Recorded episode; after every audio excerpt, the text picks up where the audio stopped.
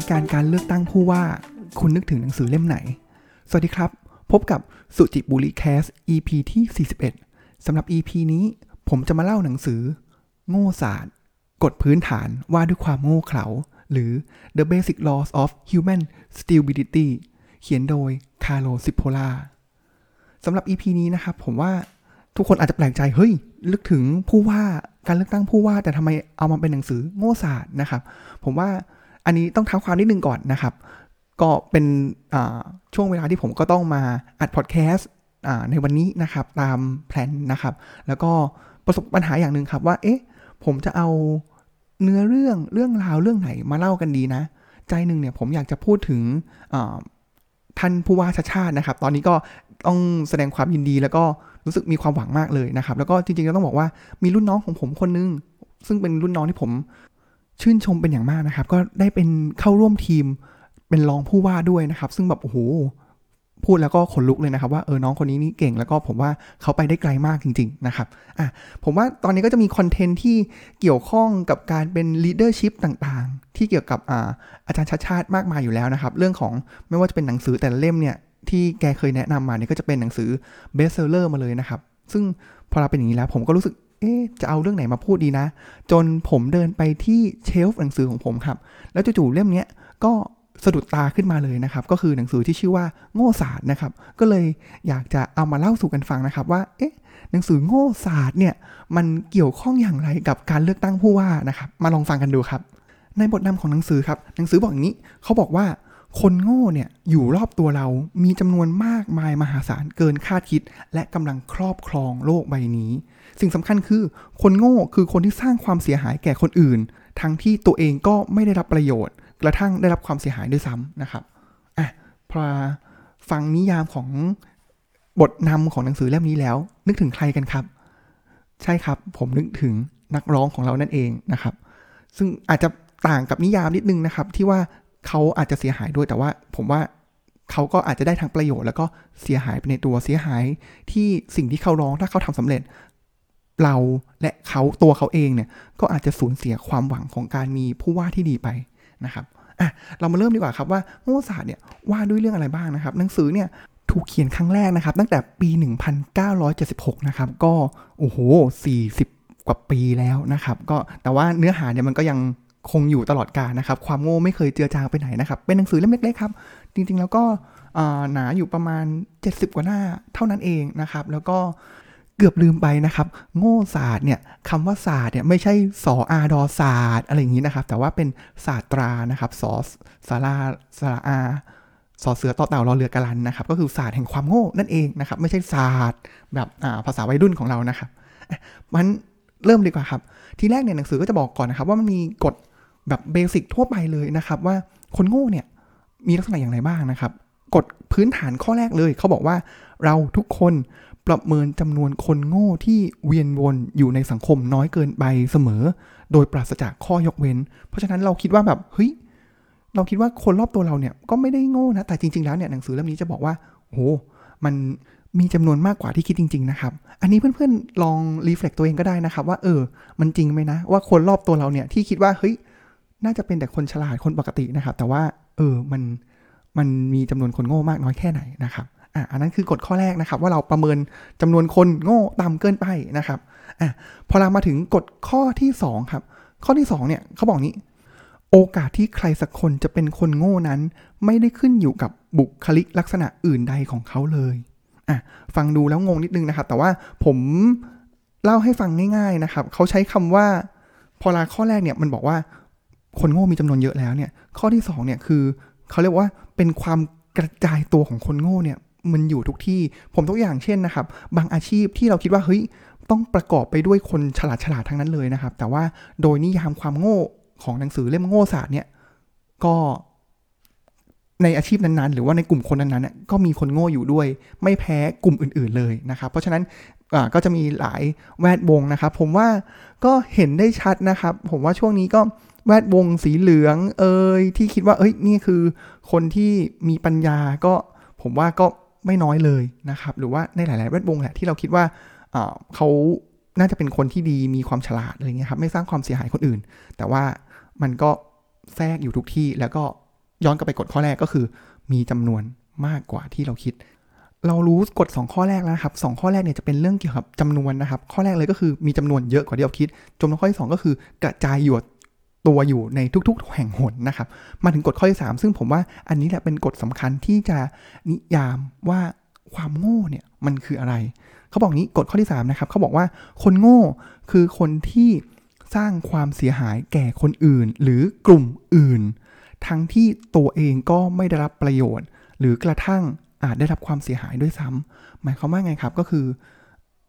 ตัวเองก็เสียหาย คนอื่นก็เสียหายนี่แหละคนโง่ เพราะฉะนั้นแล้วเนี่ยในหนังสือเล่มนี้เขาเลยแบ่งออกมาเป็นอย่างนี้ครับ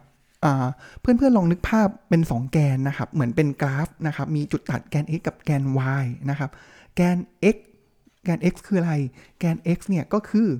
ผลประโยชน์ต่อตัวเราเองนะครับ อะอันนี้คือแกน x แล้วแกน y ก็คือผลประโยชน์ ต่อคนอื่น เพราะฉะนั้นแล้วเนี่ยถ้าลองดูนะครับจุดตัดแกน x แกน y ถ้า x เป็นบวกก็คือตัวเองได้ประโยชน์ แล้วก็ y ก็คือคนอื่นได้ประโยชน์ ถ้าเราเป็นคนในประเภทเนี้ยเขาเรียกว่าเราเป็นคนฉลาดนะครับหรือว่าในที่เนี้ยเขาใช้คำว่า intelligent นะครับอะอันนั้นคืออันที่ 1 นะครับต่อมา อันนี้คือ quadrant ขวาบนนะครับอ่าถ้าเกิดเรียกเป็นตามภาษาคณิตศาสตร์หน่อยก็คือ จะเป็น quadrant ขวาบน ต่อมาผมย้อนแบบทวนเข็มนาฬิกานะครับ ก็คือ x เป็นลบ y เป็นบวกนะครับ x เป็นลบก็คือเราเสียประโยชน์ แต่ว่า y เป็นบวกก็คือคนอื่นได้ประโยชน์ คนเนี้ยเขาเรียกว่าเป็นคนประเภท helpless นะครับ ก็คือคนกระจอกนั่นเองก็คือสิ่งที่ตัวเองทำลงไปเนี่ยครับ แล้วคนอื่นได้ประโยชน์แต่ตัวเองเนี่ยโอ้โหเสียประโยชน์มากเลย suffer หนักมากเลยนะครับ อืมอันนี้ก็แต่ว่าอันนี้ผมว่ามันก็น่าคิดนะครับว่านิยามของคำว่ากระจอกเนี่ย คือบางคนอาจจะแบบเฮ้ยฉันทำงานอาสาสมัครนะครับ แล้วก็บอกว่าเหนื่อยไม่ได้เงินเดือนเลยนะครับ ผมว่าอันนี้อาจจะไม่ได้มองว่าคนกลุ่มนี้เป็นคนกระจอกนะครับ เพราะว่าอ่าแน่นอนว่าสิ่งที่เขาเสียไปก็คืออ่าเรื่องของโอกาสในการสร้างรายได้ หรือว่าเวลาเรื่องของความเหนื่อยนะครับ แต่ว่าจริง ๆ แล้วเนี่ยเขาอาจจะได้ประโยชน์มากมายเรื่องของ connection ได้เรื่องของสภาพจิตใจที่เขารู้สึกว่ามัน fulfill นะครับ ผมว่าอันนี้ก็ต้องขีดเส้นดีๆนะครับ ว่านิยามของคนกระจอกเนี่ยสำหรับผมแล้ว การที่เราทำงานเสียสละเพื่อคนอื่นเนี่ย มันอาจจะไม่เรียกว่าเป็นคนกระจอก แต่ว่าผมว่าในบางมุมเลยจริง ๆ แล้วเลยโดยเนื้อแท้เลยเนี่ยเขาคือคนฉลาดนะครับ แต่ว่าแค่บางแง่เนี่ยอาจจะมองว่าเป็นกระจอกแต่ว่าก็อาจจะไม่ได้เป็นกระจอกนะครับมาต่อที่ครอสแดนสำคัญของเรานะครับ เราวนมาแล้วเมื่อกี้ขวาบน แล้วก็มาเป็นซ้ายบน ต่อมาเรามาเป็นซ้ายล่างนะครับ ก็คือ x เป็นลบ y เป็นลบ หมายความว่าสิ่งที่ทำนั้นเนี่ย เราเองก็ได้รับความเสียหาย และคนอื่นก็ได้รับความเสียหาย นี่แหละครับ สิ่งที่เรียกว่า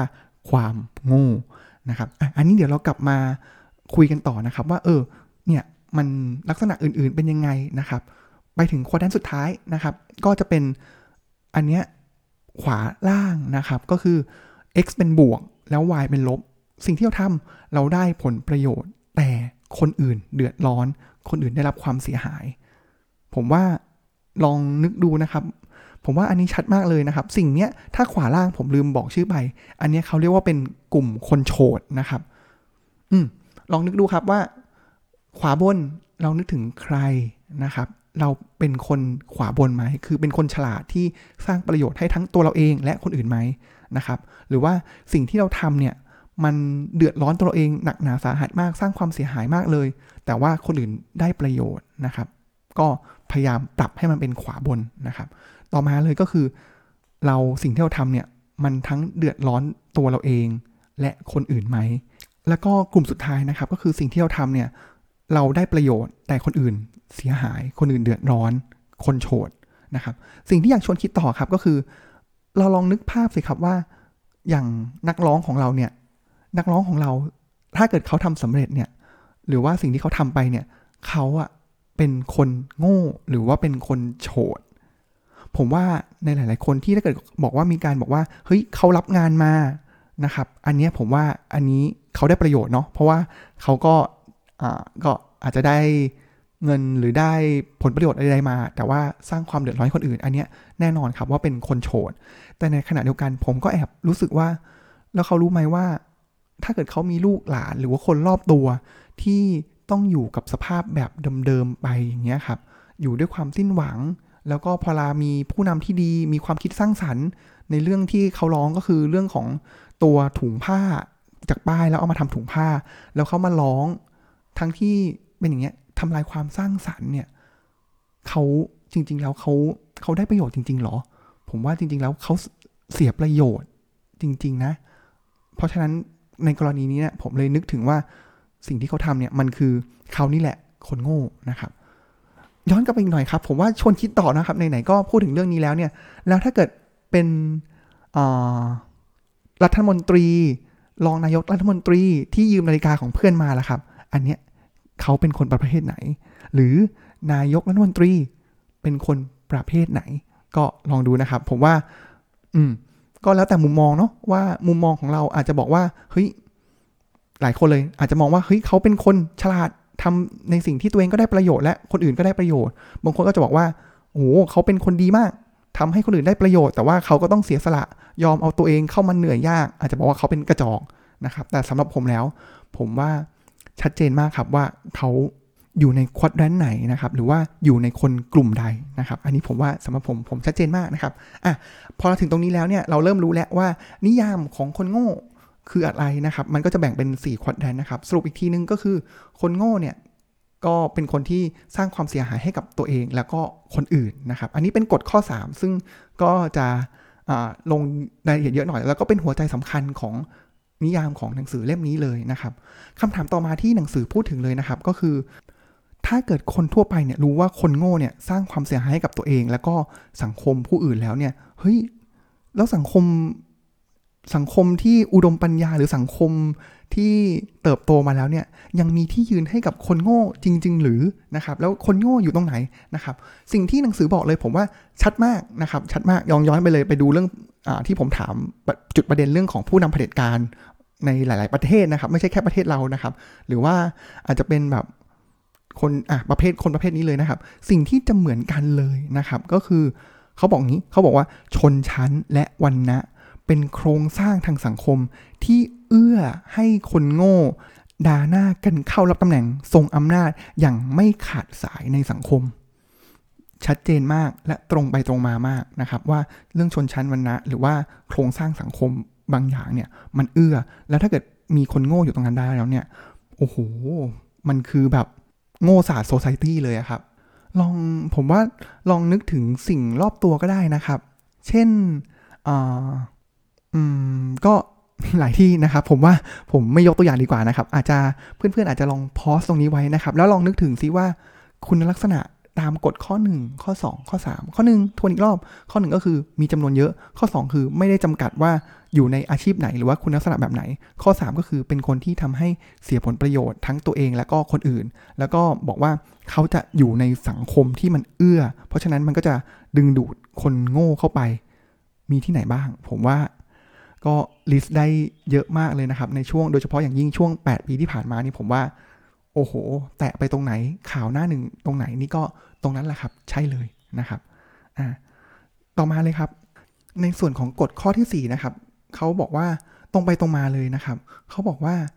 คนไม่โง่หรือคนฉลาดหรือคนทั่วไปเนี่ยครับมักประเมินอำนาจทำลายล้างของคนโง่ต่ำเกินไป หรือกล่าวให้ชัดเลยนะครับ ก็คือว่าคนไม่โง่มักลืมเสมอว่าเมื่อพวกเขา รับมือหรือข้องแวะกับคนโง่ ไม่ว่าจะเป็นเวลาใด ๆ ก็ตามผลที่ตามมา ล้วนเป็นความผิดพลาดราคาแพงอย่างหลีกเลี่ยงไม่ได้นะครับ ผมว่าชัดมากเลยนะครับ ลองนึกถึงตัวอย่างเมื่อ 8 ปีที่แล้วนะครับ แล้วลองดูนะครับว่าตอนนั้นเนี่ยเราคิดว่าเฮ้ยเราอยากจะเอาคนคนขึ้นมาเพื่อที่จะเป็นความหวังใช่ไหมครับ แล้วลองดูสิครับ เราประเมินผิดพลาดขนาดไหน 8 ปีที่ผ่านมา มันเป็นอย่างไรบ้างนะครับอ่าผมว่าอันเนี้ยชัดแล้วก็ตรงไปตรงมามากเลยนะครับของข้อ 4 นะครับ แล้วก็ผมว่าอีกอย่างหนึ่งเลยก็คือว่าคนไม่โง่นะครับ คนฉลาดหรือว่าเป็นคนทั่วไปเนี่ยก็มาคิดว่าเราเข้าใจคนโง่นะครับ แล้วก็สามารถที่จะ manage จัดการเขาได้นะครับ แต่ว่าสุดท้ายแล้วเนี่ยเขาจะมีวิธีการที่มันแฟนซีอย่างที่เราคาดไม่ถึง แล้วก็มีความสามารถจริง ๆนะครับ แล้วก็ย้อนกลับไปครับว่าพอลาเขามีชนชั้นวรรณะมีโครงสร้างที่เอื้อแล้วเนี่ย โอ้โห เหมือนเสือติดปีกเลยครับ แล้วก็มาถึงกฎข้อสุดท้ายนะครับ เขาบอกนี้ลองลองคิดลองเทียบกันนะครับ ว่าคุณลองคิดดูนะครับว่า ระหว่างคนโง่กับคนโฉดอันไหนอันตรายกว่ากัน อืมลองคิดดูนะครับ คนโง่ก็คือฝั่งซ้ายล่างนะครับ ที่ตัวเองก็เสียประโยชน์ แล้วก็คนอื่นก็เสียประโยชน์เสียหายนะครับ แต่ว่าคนโฉดก็คือขวาล่างนะครับ ก็คือ ตัวเองได้ประโยชน์ แล้วก็คนอื่นเสียประโยชน์ หนังสือเล่มนี้บอกว่าคนโง่นี่แหละ อันตรายที่สุดนะครับ เพราะว่าถ้าเกิดเรามองภาพรวมนะครับ แบบภาพอาจจะเป็นภาพความสุขภาพอะไรสักอย่างที่มันสิ่งดีๆ ที่เกิดขึ้นนะครับ คนโง่นี่คือ มันดึงทั้งตัวเองลงแล้วก็คนอื่นลง แต่ในขณะที่คนโฉดเนี่ยอย่างน้อยเนี่ย มันก็อาจจะมีตัวเองแล้วก็คนรอบตัวที่อาจจะดีขึ้นนะครับ แต่ว่าสังคมเลวลง เพราะฉะนั้นแล้วคนโง่นี่แหละ คือเลวลง 360 องศาเลยนะครับ ก็อาจจะเป็นสิ่งที่หนังสือสรุปไว้นะครับ อยากจะขออนุญาตใช้เวลาเนี้ยทวนอีกครั้งหนึ่งนะครับว่ากฎ 5 ข้อของคนโง่เป็นอย่างไรบ้างนะครับ แล้วก็ลองดูว่านักร้องของเราเนี่ยเข้าข่ายไหมนะครับ ข้อแรกเลยก็คือว่าเรามักจะประเมินจำนวนของคนโง่น้อยกว่าความเป็นจริง ข้อ 2 ก็คือ ไม่ว่าในที่ไหนๆก็จะมีคนโง่จะไม่ได้จำกัดอยู่แค่ที่ใดที่หนึ่ง หรือว่าจะมีที่ใดที่หนึ่งที่คนโง่น้อย แต่ว่าการกระจายตัวของคนโง่อยู่ทุกแห่งหนนะครับ ข้อ 3 ก็คือคนโง่คือคนที่สร้างความเสียหายให้แก่คนอื่น และตัวเองก็ไม่ได้รับผลประโยชน์ หรือว่าตัวเองอาจจะเสียหายด้วยซ้ำนะครับ ข้อ 4 ก็คือคนไม่โง่นะครับ มักประเมินอำนาจทำลายล้างของคนโง่ต่ำเกินไป และข้อสุดท้ายเลยก็คือ คนโง่ เป็นคนประเภทที่อันตรายที่สุดนะครับสำหรับวันนี้ก็เป็นคอนเทนต์ที่มาถูกจังหวะถูกเวลาหรือเปล่าไม่รู้นะครับ ก็สำหรับวันนี้ก็ขอขอบคุณที่เพื่อนๆผู้ฟังติดตามกันมานะครับ อาจจะมีการเสียดสีทางการเมืองบ้างนะครับ ก็เป็นสีสันนะครับ แต่ว่าเชื่อว่าเพื่อนๆผู้ฟังก็น่าจะมีตะกะเดียวกันนะครับ ไม่อย่างนั้นนี้ผมว่าเพื่อนๆผู้ฟังถ้าเกิดฟังมาหลายตอนนี้ก็อาจจะ เลิกฟังของผมไปแล้วก็ได้นะครับ ด้วยวิธีการคิดของผมแบบนี้นะครับแต่วันนี้ก็ขอกล่าวคำว่า สวัสดีครับ